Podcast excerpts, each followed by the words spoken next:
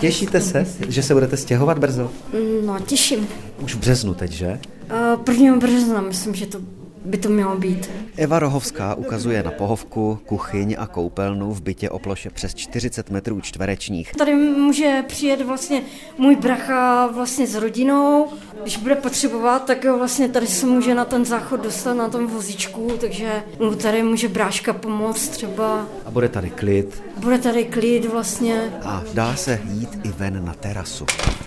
Tady se můžete potkávat se sousedy. No, určitě. Možná nějakou zahrádku byste tady možná mohli být, No, ne? právě na jaře se uvažuje, že by tady byly kytičky a nějaké keříky určitě.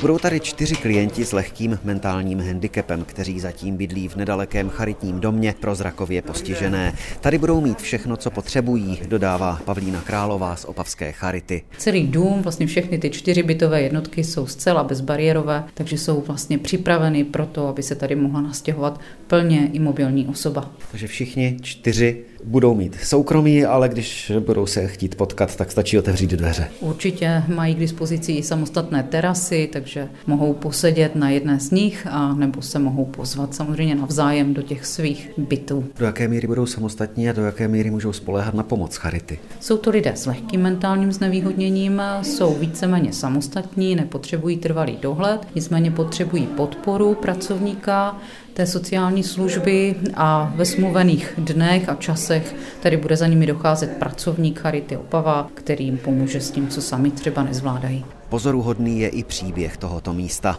Pozemek s původním domem totiž charitě věnovali v závěti a z vděčnosti manželé Brunclíkovi.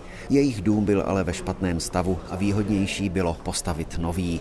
Jejich gesto ale místní lidé velmi ocenili, jako třeba jeden ze sousedů, pan Jaroslav. Oni byli bezdětní, jako jo, tak tu zůstali sami. Ta paní Brunclíková potom sem zemřela a ten pan Brunclík tu zůstal sám. Ta charita mu tady eh, jako docela, docela vycházela stříc, co se týče s nakupem, nějakých prací a nakonec eh, se rozhodl, že tohle to celé jako věnuje charitě. A příběh skončí už za pár dnů, kdy se zatím prázdné byty zaplní oblečením a dalšími věcmi a zvědavé oči návštěvníků nahradí soukromí pro nové obyvatele. Z Opavy Vlaštoviček Martin Knitl, Český rozhlas.